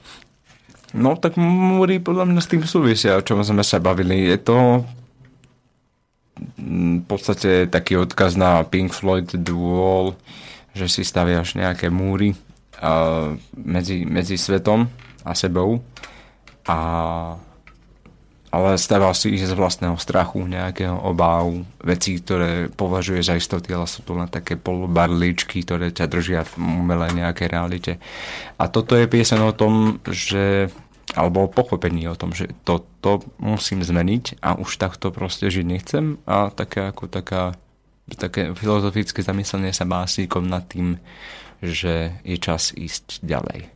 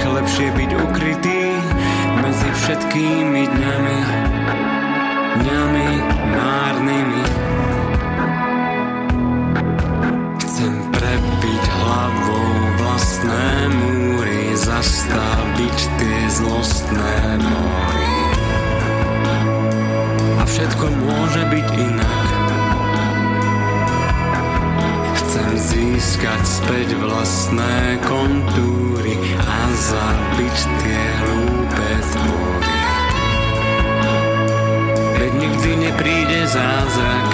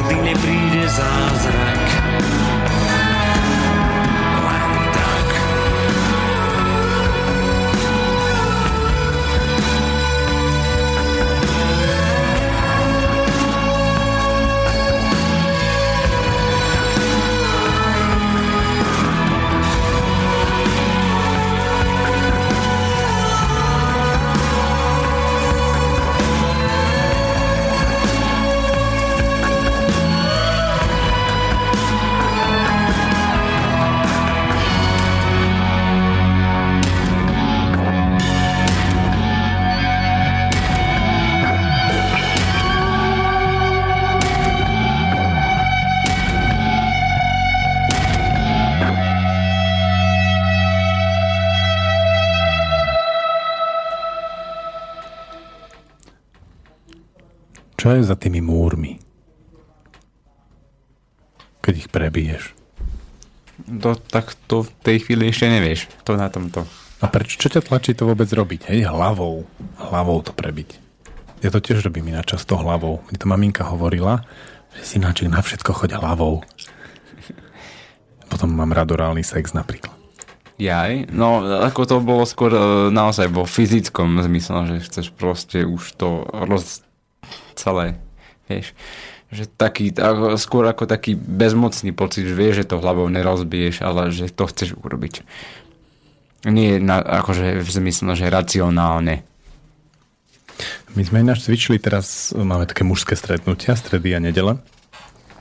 A cvičili sme jednu vec teraz v nedeľu. Dáš si boxerskú prilbu na hlavu a chodia okolo teba chlapi s boxerkami a mláte do teba. Aj do hlavy. A zistil som, že tá hlava toho zniesie naozaj veľa. Že nie je jednoduché vypnúť človeka. Že normálne ty môžeš sa rozhodnúť, že aj hlavou znesieš veľmi veľa. Násilia, seba ponižovania, pocitov viny. To si myslia tí boxery, vieš, potom, jak to dopadne.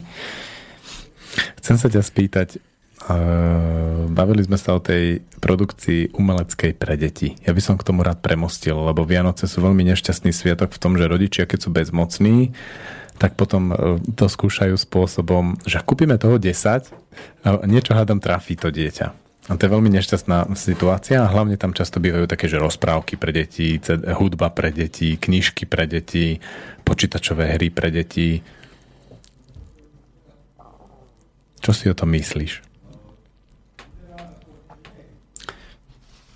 Tak zopakujem, čo som začal, že je veľmi ťažké to robiť. A v zmysle robiť to poctivo, aby to tým deťom niečo dalo že zároveň ich to zabaví, ale dá im to nejaký... Neviem, ja mám pocit, že uh, v zmysle hudby a koncertov pre deti je to ako keby silnou mocou tam musel byť ten výchovný aspekt taký dominantný. Čo sa týka filmov pre deti, tak to je len ako o tom, že chceme tie deti chytiť, chytiť za nejaké veci, na ktoré budú reagovať a že je to čisto o zábave, ale asi neviem, či nie je mimo. A, ale že, že ľahko sa o tom hovorí, že ako by to mohlo byť. Ja na tom nadviažem jednu myšlienku, čo si vľavo predtým, že keď umenie vymyslíš, tak je na hovno. A detské umenie vlastne, ako náhle sa v ňom snažíš poučovať detského diváka, tak ho musíš vymyslieť, lebo srdce v živote nepoučuje. Tebe nejde od srdca umenie, ktoré dávaš deťom, ak chceš tam tie deti poučovať. A tým pádom je to na hovno. Áno, no už som sa chytil. Tak Áno, že, že je ťažké robiť to, to, to je správny výraz, ťažké je robiť to úprimne. A tak, no, tak o čo mám hovoriť, že, že umenie pre deti je rýža čistá, že vlastne sa to robí... Áno, to som trošku očakával. Áno, no je to tak. No, ako to som mo... ozaj nepovedal. Maťo, mohol by si povedať, že umenie pre deti je čistá rýža? Áno, ale je to čistá rýža. A teraz to znie ako vyjadrenie nejakého neúspešného umelca, ktorý sa snaží tu filozofovať nie, nie, nie, to je v pohode. Ale to je jedno, ako to znie. Je to môj názor, ale je to tak, e, si myslím. A mám veľa skúseností s umelcami a poznám e, to pozadie, viem, ako to funguje divadlo pre deti napríklad, ako, akým spôsobom sa zahráva, akým spôsobom sa ryžuje na výchovných koncertoch pre deti a čo mi v podstate ani nevadí. Však zárobok treba aj pre umelcov, ale keď sa to robí len čisto preto, e, že my nejdeme vlastne urobiť niečo pre deti, my chceme zarobiť, tak to mi vadí. Nebudem spomínať konkrétne veci, ale čo sa týka, aby som nadviazal na hudbu, keďže, keďže som hudobník, tak uh, napríklad taký Peter Naď, na ktorého všetci akože kafrali, čo sa týka detských, detských vecí, tak si myslím, že tie prvé dve detské veci pred neho to bolo Hrajme sa na Petra, čo zažila naša generácia, alebo teda moja, a Peter Naď a deti, tak to bolo pekne, poctivo urobené CD s peknými textami, pekná hudba, e, taká, že to, že to chytia dospelých a de- detí a myslím si, že to bolo tak ako nahranie toho vkusu. A, ale, ale podľa mňa tam za tými piesňami počuť, že to nie je robené čisto pre peniaze. Tam je ešte jedna vec a tá je veľmi dôležitá. E, ja som čítal rozhovor s Petrom Naďom. Petra Naďa veľmi bavilo pracovať s deťmi na detských veciach. To nebolo, že on nahrával tie veci. On robil s deťmi a spolu s deťmi vytváral tie veci pre deti. Preto to funguje a deti sú ochotné to do istej miery počúvať aj dnes dokonca ale ja som si všimol, že dnešné deti neznášajú umenie pre deti. Či vytvarné, či hudobné, či filmové, či akékoľvek. A ako náhle majú trochu voľného času a sú vo virtuálnom svete, tak sa zaoberajú výlučne vecami pre dospelých. Že, Porno, že no presne, to som chcel povedať, potajemky. hudba, e, filmy, proste všetko ako oni majú úplne v paži tú produkciu pre deti, ale je tu naozaj pár talentovaných tvorcov, ktorí robia animáky, ale napríklad animák je taký typický ako ukážka toho, že ako to funguje, že animák, keď urobí dospelák s chuťou, tak baví dospelákov a popri tom baví aj deti. A tak si myslím, že nejako by malo vznikať aj umenie pre deti, ktoré samozrejme nevzniká, preto sú s tým také problémy. A potom my dospelí máme taký, že tak druhostupňaci, deti by nemali brať drogu. Tak čo urobíme, aby deti nebrali drogu? Urobíme im tematické predstavenie o tom, že drogy sú zlé. Na veľmi nekvalitných nástrojoch, nekvalitnými ľuďmi urobené niečo, čo tí deti odzývajú a potom si idú tú drogu dať z nudy, že videli to predstavenie. Presne. Že to má úplne opačný efekt. Eh, ja si myslím, že uh, robiť eh, veci pre deti takisto ako byť učiteľom napríklad, že dneska, ako to povedala jedna kolegyňa veľmi škaredo, no však ale pedagogi- pedagogickú skončí každá kráva, čo nevie, kam má ísť a potom to tak vyzerá s tými učiteľkami. Tak nemyslím, že je to úplne až také zúfale, ale myslím si, že robiť umenie pre deti, takisto ako robiť s deťmi, sa nedá naučiť. To, takisto ako mať, e, že, že chcem sa naučiť skladať piesne. No to sa nedá naučiť. Môžeš sa technicky niečo naučiť, ale proste to musíš mať v sebe. Takisto mať tú to pochopenie, to myslenie e, tých detí. Alebo vidieť to nejak... Áno, ale to nás počúvajú najmä rodičia že poďme skúsiť, ty si učiteľ a ja som rodič učiteľ, že ako to urobiť s tým, keď mám dieťa a chcem ho nejakému umeniu dostať. Napríklad ja mám teraz skúsenosť, že vo št- v nedeľu bo jedna moja talentovaná známa robila predstavenie bábkové, ktoré bolo aj pre deti, aj pre dospelých. A veľmi som videl, ako fungujú tie rodičovsko-detské veci. Ako náhle rodič a dieťa spolu pozerajú nejaké umenie a rodič ostane v roli rodiča, tak prehral. Pretože v tej chvíli tí, tí rodičia vlastne e, robili niečo na tom babkovom predstavení, ako sa robí v sitcomoch. Že v pasážach, kde bolo dobre sa zasmiať, sa dospelí smiali, aby sa smiali deti ale bolo to takým umelým, uafektovaným spôsobom a ja som už dávno nebol na Jožko, predstavení. toto bolo vtipné, zatlieskaj. Presne, presne. A už som dávno nebol na žiadnom e, predstavení, kde boli rodičia spolu s deťmi a mňa to úplne ako som bol z toho prekvapený. Napriek tomu, že som si vlastne len potreboval spomenúť, že to takto je. Že vlastne oni nedovolili deťom vytvoriť si svoj názor alebo emóciu na to, pretože ju vlastne dopredu predhrali. A to bolo dosť zlé. No a deti potom samozrejme mali také svoje prirodzené detské reakcie, eh, že sa skúšali teda vychytávať tie situácie, kde sa rodič zasmeje, tak sa pousmialo aj to dieťa. Alebo potom začalo byť také, začali byť také premúdrele, že začali do toho vstupovať rôznymi akože múdrymi vyhláseniami. Rodičia boli akože šťastní a vlastne všetci akože odanimovali to po obede a boli v pohode a vôbec nebolo veľmi ako tam priestor chytiť vôbec, aké to predstavenie bolo, ako, čo na tom to dieťa chytilo naozaj a čo nie, lebo vlastne mu bol diktovaný ten emočný postoj k nemu a zároveň aj ten myšlienkový postoj.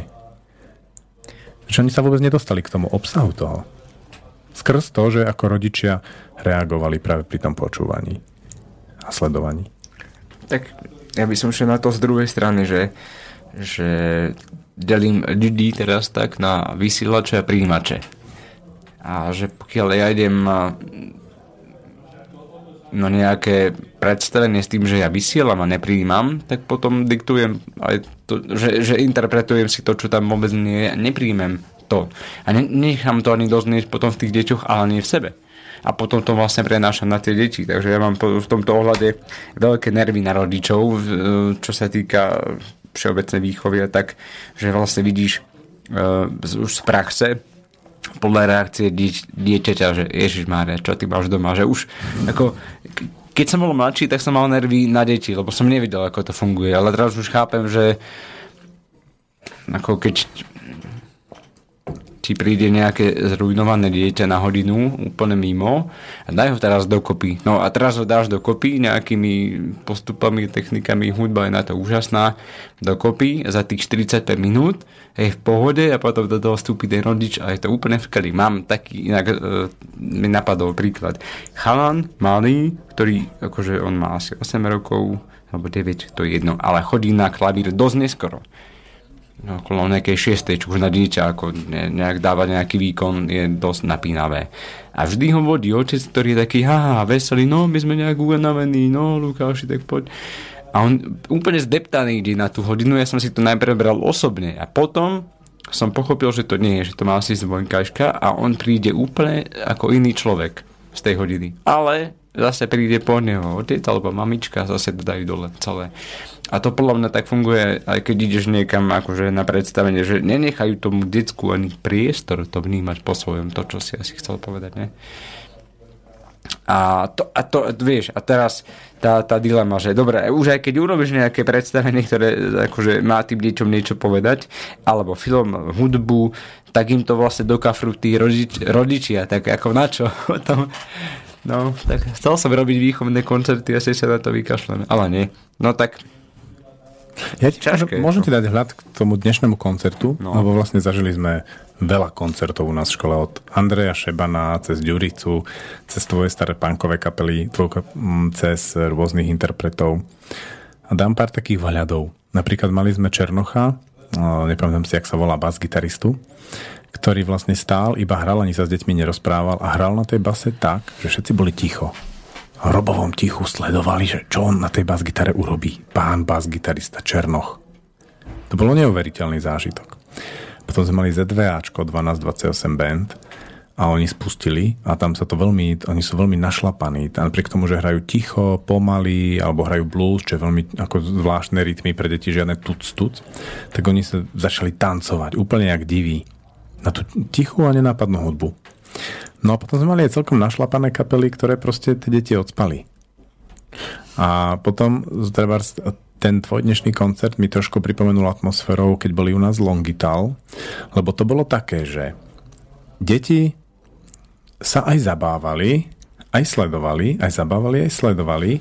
V rôznych chvíľach sa do toho vkladali rôznymi popevkami a všeličím a potom ale na to reagovali. A bolo na nich cítiť, že sú v tej hudbe ponorené. Ja som sekal len deti, ktoré vlastne boli mimo do, do 2-3. Úplne, že sa začali, za, že začali sa hrať s ľuďmi, takí tí omega autisti. No a teraz ti tým chcem povedať, že vlastne mne z toho vyšlo, že dá sa hrať deťom ticho a pomaly. Ale netreba od nich očakávať, že tam budú hrobovo sedieť a bude to v pohode. A oni si z toho môžu zobrať veľmi veľa. Môžu sa do toho interaktívne zapojiť. Lebo tam nemajú tých ľudí, ktorí by im diktovali, čo majú robiť, ako majú reagovať. Obzvlášť, keď zakážeme to tlieskanie, ako sa to podarilo dnes, vlastne deti majú naučené. Páči sa ti to tlieskáš, nepáči, si ticho, prípadne Preto začneš spomenul tú krupovitku z New Yorku. Hej. No a teraz dnes sme to zatrhli, lebo sa to tam nehodilo pekný, tichý vianočný koncert, ticho a pomalý, pekne vyspievaný, melodický a do toho ten odporný. Hej, to je proste, to vymyslel, to je, to trošku to svedčí o akultúrnosti našej civilizácie, keď toto považujeme za odmenu pre umelca. A teraz e, vlastne sme začali tam do toho mkať a robiť tie tóny a vznikla tam úplne iná atmosféra. Interaktívna. A deti okamžite začali reagovať aj v piesňach. Neviem, či si všimol, oni začali vlastne potom okamžite na- spievať s Dominikou popevky a tieto veci začali sa tam vkladať. Tieto bieli. Áno, presne. posledný, úplne krásne. Že, a to je možno aj poučenie pre umelcov, nepodceňovať e, divákov alebo detských všeobecne a dávať im interaktívny priestor na zapojenie sa ale prirodzený, nie deti, aký hudobný nástroj držím v ruke. Hej, to je mimo. Klaxon! nie, nie, Joško, to je klavír. Tu, tu máš tu krik, že si odpovedal nie celkom dementne. Toto je mimo, ale naozaj v tom médiu umeleckom im dovoliť interagovať. Napríklad si pamätám, keď boli tí Longitalovci, neviem, tu piesen, že draky, mraky, draky, mraky, je to tam tak riadne dané. A, a Šina robila tých drakov tými rukami a deti okamžite ruky hore a začali to s ňou robiť a hľadať v tom rytme, ako sa to robí. A ona skoro až prestala to robiť. Videla ale z tých rúk, ako to robia. Že si z nej robia srandu, oni to sa len žili. Presne. No.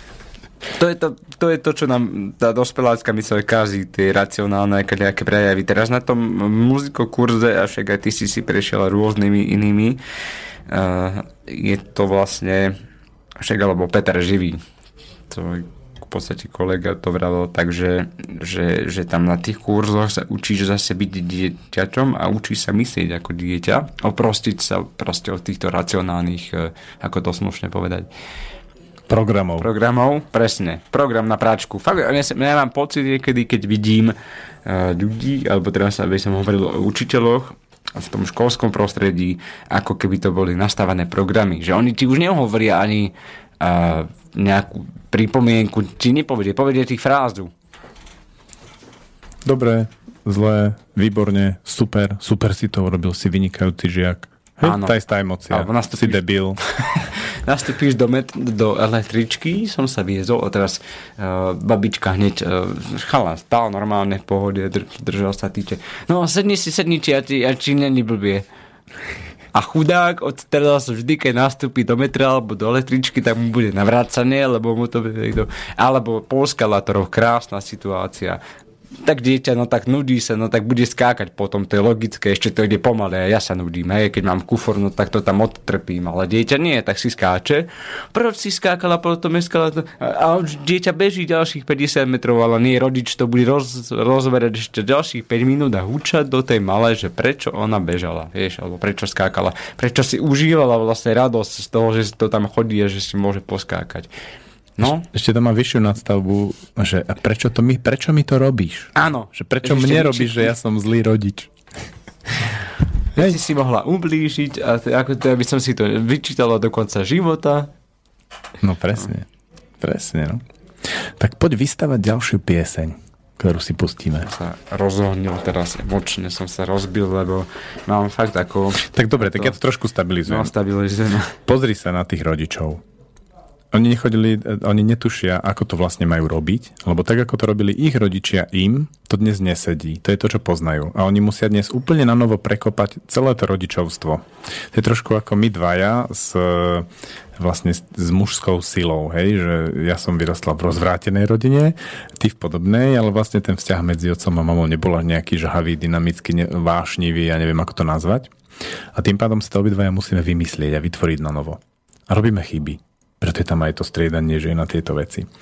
No a potom e, tí rodičia sú v podobnej situácii. Oni si musia na novo vymyslieť celé to svoje rodičovstvo. Do toho majú hypotéku, záhul v práci, vzťah nejde až tak optimálne, hej, treba stíhať rôzne iné veci. Mm, Mení sa prudko podmienky, prostredie, nedajú sa deti vypustiť do lesa na, alebo na dvor ako dakedy. Čiže oni sú úplne v zlej situácii, ja to chápem. A ja? Ako, ne, na, to je tá vec, nemôžeš mi to ani, nevi, nemôžem mi to vyčítať každý človek, nehovorím, že ako ja, ako učiteľ by som im hneď vedel povedať, toto robte, toto robte, nikto nie je dokonalý. A nemôže sa na tých ľudí hnevať, lebo oni tiež boli vychovávaní nejako a to sú, že tie programy sa proste ako zachovávajú stále dookola, že sa to tak točí. Takže áno, to je jasné. Tak poďme to teda premostiť na nejakú pieseň. Tak, ktorú by si chcel pustiť? A vystávajú. Je ich tam až 10, tak sa musím pozrieť A na počne tam bonus, nie? A bonus je 11, áno.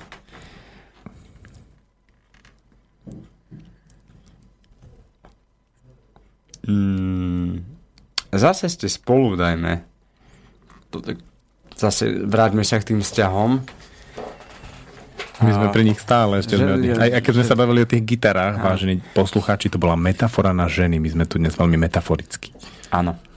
A že či byť to, že zase ako k tej filozofickej otázke byť jednou alebo ich, alebo že tak, ako to vlastne je, a, tak tá pieseň je o tom, že tá vznikla na bicykli, naozaj. Že som išiel na bicykli do zvolena a zavolala mi kamarátka, s ktorou som pred pár dňami vtedy riešil, že má partnera, ale že to nejako celkom neklape v zmysle, že rodičia sa k nemu stavajú, takže ho neberú a že vlastne ani nezapadá do jej nejakého sociálneho pro- prostredia, ale má ho veľmi rád chce s ním byť. Ale no proste, že tam pár vecí škrípe. Nevidím do toho, nakoľko to škrípalo medzi nimi, alebo to len nejak sociálne statusy nesedeli každopádne. Ja vravím, tak keď sa trápiš, no tak ako odiť z toho, na čo to budeš predlžovať teraz. Ja viem, že to raz skončilo ešte nie, ešte nie, no tak neviem, no tak to urob, uvidíš. Ale som s tebou, keby niečo, zavolaj mi. Tak mi volala v ten večer, keď sa si mi rozišla a že to bolo hrozné a tak ďalej. A potom o dva dní na to idem teda na bicykli, dozvolená, športujem a čišne za Bystricou telefón. A tam ona niečo chcela so mnou prebrať, e, že kedy sa stretneme, nejaká blbosť. A teraz e, sa pýtam, no ako si teda na tom? No vieš, zase sme spolu.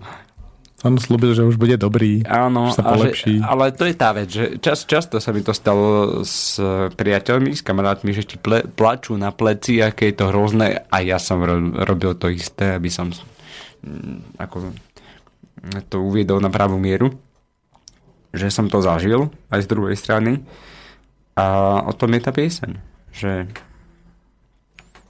O tej, poci- o tej pocitovej hygiene, ktorá sa deje tými rozchodmi a schodmi. áno, takže to v podstate tým textom aj mierne akože ironizujem, že čo sa tam deje, tak.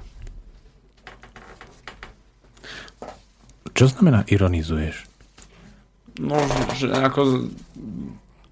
Že, že to, ako tým, akým spôsobom to spievam, že to v podstate zadzujem, že nestotožňujem sa s, s jej postojom nejakým, alebo s postojom toho človeka, ktorý to robí. Lebo sám, sám zo skúsenosti viem, že to nefunguje. Že keď ti povie, že odchádza, tak vlastne neodchádza až tak. No, Ja mám takú ženu teraz. Ona sa so mnou rozchádza tak každý týždeň. A je to veľmi príjemné, lebo ona mi veľmi fatálne povie, že koniec, že zbal si veci a vypadní, to bolo tento týždeň. A teraz vo mne sa zrúti celý svet v tej chvíli a ja ho musím v tej chvíli na novo vybudovať. Ale ja si myslím, že to je indivindy situácia, že nemôžem to globalizovať. To, to a pieseň je konkrétne o tomto prípade, že, že tam vieš, že to ako... To je, to je, to je ale ten istý proces, vieš, že no že v, ja, ja sa snažím vlastne naučiť sa to robiť, že v tej chvíli to postaviť. Nie, že to budem hľadať teraz celé dni, niekedy týždne a vrácať sa k nej, lebo to by tak bolo. Ja keby som v tej chvíli to nevybudoval, tak ona ma naozaj pošle preč, alebo ja by som musel odísť. No to chápem. Tak ale ty si mi vravel pred pár rokmi, eh, keď som sa roz... teda keď sa Stanka som, so mnou rozišla, tak si mi povedal, že no, keď sme sa dali do, alebo že či sa máme dať dokopy, som sa ťa pýtal znova, či to mám ako chcieť nejak vrátiť späť a ty si vravel, že tam už budú také rany a také ako jamy, krátery si to nazvala, že to už asi nepôjde naspäť. Tak ako te, to teda je? Nevie nikto. Vieš čo, môj život Ty si otvoril jednu dobrú vec, ktorú som, ktorú mi asi je čas povedať. Že ja som naozaj časť svojho života, väčšiu časť života prežil v takom, by som to nazval, naprogramovaní, ako to dnes voláme, že ja som si vymyslel, aj keď je hudba vymyslená, alebo život si vymyslíš, tak on je potom vymyslený hlavou a toho, keď sa potom držíš, tak e, život odchádza preč, emócie odchádzajú preč, radosť odchádza preč, všetko odchádza preč a ostane ti len tá tvoja vymyslenina. No a v tých vymysleninách som niekedy odpovedal na tvoje otázky. A čo by som vlastne chcel teraz, mi to tak príde celkom aj asi verejne povedať je, že ty sa ma často pýtal na tvoj názor na rôzne tvoje pesničky, hudbu a tak ďalej. A ja som ti všeličo hovoril a vlastne som si uvedomil, že celý život som ti hovoril také vymysleniny. Lebo ja v porovnaní s tebou to vôbec neviem tak cítiť. Keď to počujem, to viem, ale neviem o tom hovoriť dopredu, ako by to malo byť. Ja nie som ten naprúdený. Ty si ten z nás dvoch, kto tu vie prúdiť v živote a dáva to do hudby. Takže sa ti chcem ospravedlniť za to, že som ti kecal do hudby celé roky.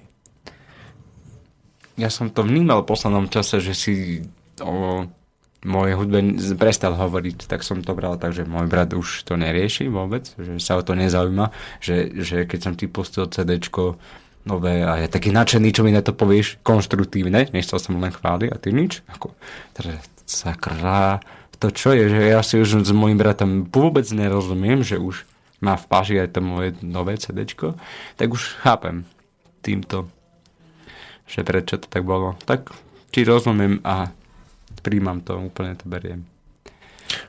Môžeš sa ma konkrétne pýtať na konkrétne veci, ale nemám vôbec potrebu ti dávať zo svojej iniciatívy nejakú recenziu tvojej práce. Ja mám tvoju prácu rád, tvoje CD je hodne obohrané. Ďakujem. No tak vieš, ono to bolo zase aj môj program, že som tak fungoval, že niečo urobím, pustím ti to, ty mi to som dáš a ideme ďalej. Alebo mama. Alebo mama, no. Niekto sa našiel. Niekto Stará sa... mama. No. Sused. A to ma prekvapila aj mamina, inak mi písala uh, mail, že si urobila pohodu, urobila si čaj a že si zapálila sviečky a že si pekne podvečer, bez toho, aby robila čokoľvek iné, pustila CD moje nejaké, ako... A to bol taký veľmi, veľmi zvláštny moment, že som to nezažil predtým, že by, že by to brali tak vážne moji rodičia alebo moja rodina. Že, že som si to veľmi ako nie že vážil, to je také blbé slovo, ale že, že, že som zažil ten pocit, že, že je to dôležité to, čo robím pre ostatných. A, ale, ale pre tých najbližších to je najdôležitejšie vlastne.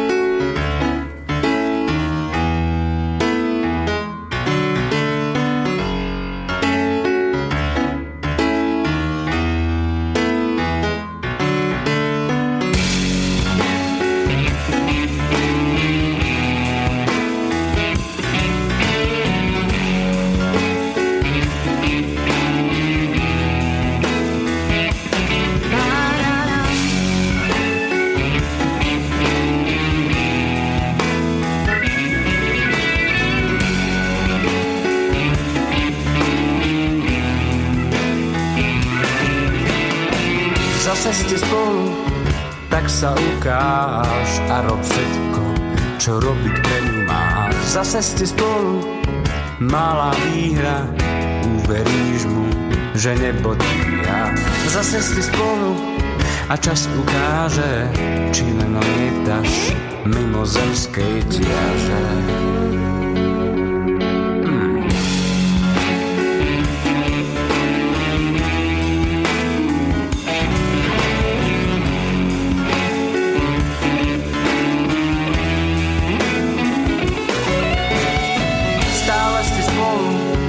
Sa túla, netušíš, a to je smola. Stále ste spolu, slabá výhra, ty si smutná a tušíš. Stále ste spolu, ale musíš veriť v nebo, čo práve rušíš. Pocit, ktorý žalúdok dvíha, splánieš náhle,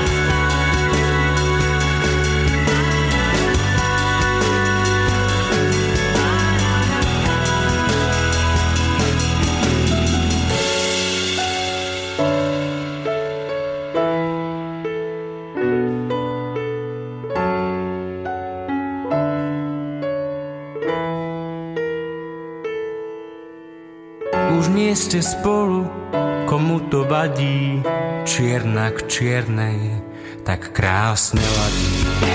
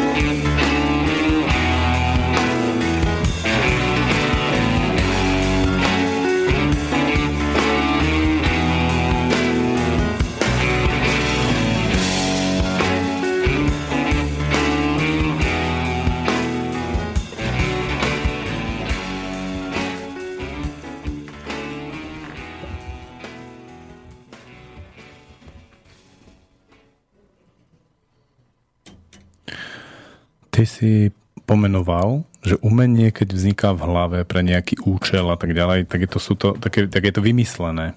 Ako by si pomenoval to, ktoré je to ozajstné, že to naozaj umenie?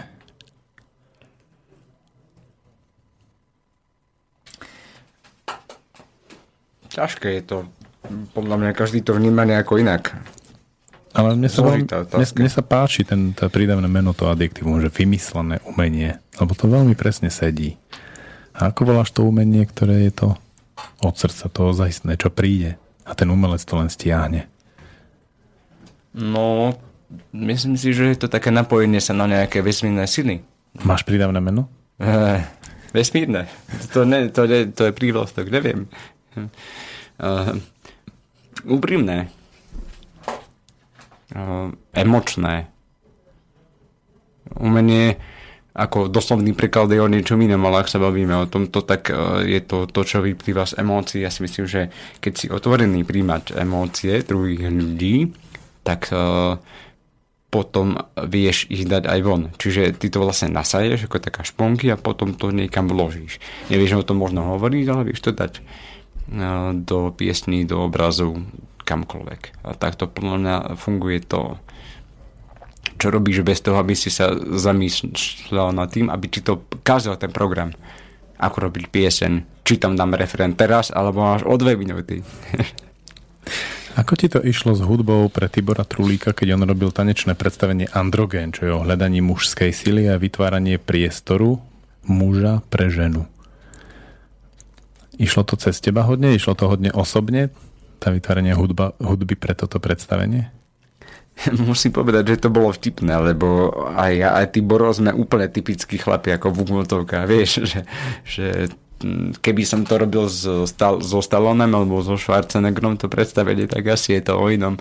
Ale my ako e, s Tiborom sme takí ženšterí, si myslím, že on je veľmi dominantný, ten ženský princíp.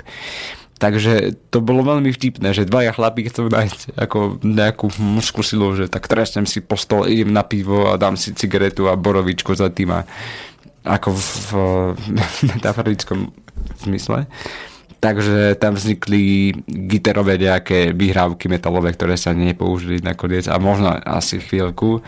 A drum and bass, ja čo neznášam drum and bass a teraz Tibor mi povedal, urobi drum and bass, to je také chlapské. Ale nakoniec som sa toho, do toho ponoril a počasie, keď som to počul, tak je to celkom ako podarené a je to úprimné.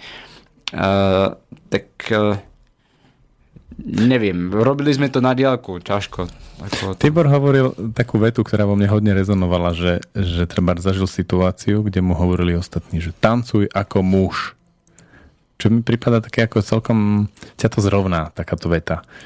Alebo takáto situácia. A teraz zrazu ty si bol v podobnej situácii, že zlož hudbu ako muž. Pre mužov. Aby tam bola tá mužská téma. No, a teraz ja rád, že zvončeky mám rád. a klavírik, no tak to mi vyhodil hneď. E, tak všeobecne tí tanečníci vyhadzujú preč melódie všetkých, ktoré tam môžu vzniknúť. A, takže sme ostali pri ako takých riadných ako rytmoch, ktoré ťa chytajú za gule, za teda hovorí tomu v hudobníckom žargone a že ťa namotajú na nejaký groove alebo na niečo, čo sa opakuje a tým pádom, ako to hovorí Andrej Šeban, že sa ti musia pri tom vlastne tie vajká kývať. Tak asi toto jediné som sa tam, ako z istotou viem, že to tam je. Dúfam teda, že to tam ako tí diváci odčítali z toho. Ale musím povedať, že keď sme sa bavili o tom úprimnom, úprimnom umení, tak s Tiborom som sa na takýmito vecami ako nezamýšľal, že to šlo fakt on to tancoval, poslal mi čo odtancoval, ja som na to zložil hudbu a potom sme to dodatočne nejako editovali, ale nechali sme to vlastne v tej prvotnej emócii, ktorá vznikla aj u mňa, aj u neho. Napríklad, e, keď sme už boli vo fináli, e, finálnej fáze toho projektu, mali sme málo času, premiéra sa blíži, tak ja tak napasujem na to, čo on tancoval, chcel na čo jemnejšie, také a také ako také, vieš, urob čo také ako, neviem, čo mi to už povedal, ale pointa bola tá, že ja som sa to snažil presne napasovať na tú jeho choreografiu a potom on mi v telefóne pomedzi e, reč povedal, ja, to ja som tam tak improvizoval. Čiže sme sa emočne vôbec nechytili na to, vieš, takže... Ty si to ešte nevidel? Nevidel som to, lebo ja Praha, on Bystrica, bolo to veľmi zaujímavé, lebo ešte v štúdiu to dávajú spolu s jadrom, čo je dosť nešťastné, lebo jadro nerieši ženskú otázku, ale tancujú tam tri ženy, tak všetci majú tendenciu, že toto je mužské a toto je ženské. Že to úplne nesedí. Druhá vec, že jadro je urobené trošku tak, ako ty si naznačil, že e, tanečníci to vyhadzujú, že keď sú tam melódie a podobne, tak jadro je urobené tak, že hudba to tlačí. Hudba to tým devčatám trošku tlačí, že si, že si pomáhajú tým. Melódie a tak. Dosť netypické na štúdio tanca, ale budíš. Na Zuzanu Hajkovú ako tak. Áno. A teraz... Uh, ale to predstavenie, to Tiborové funguje veľmi dobre.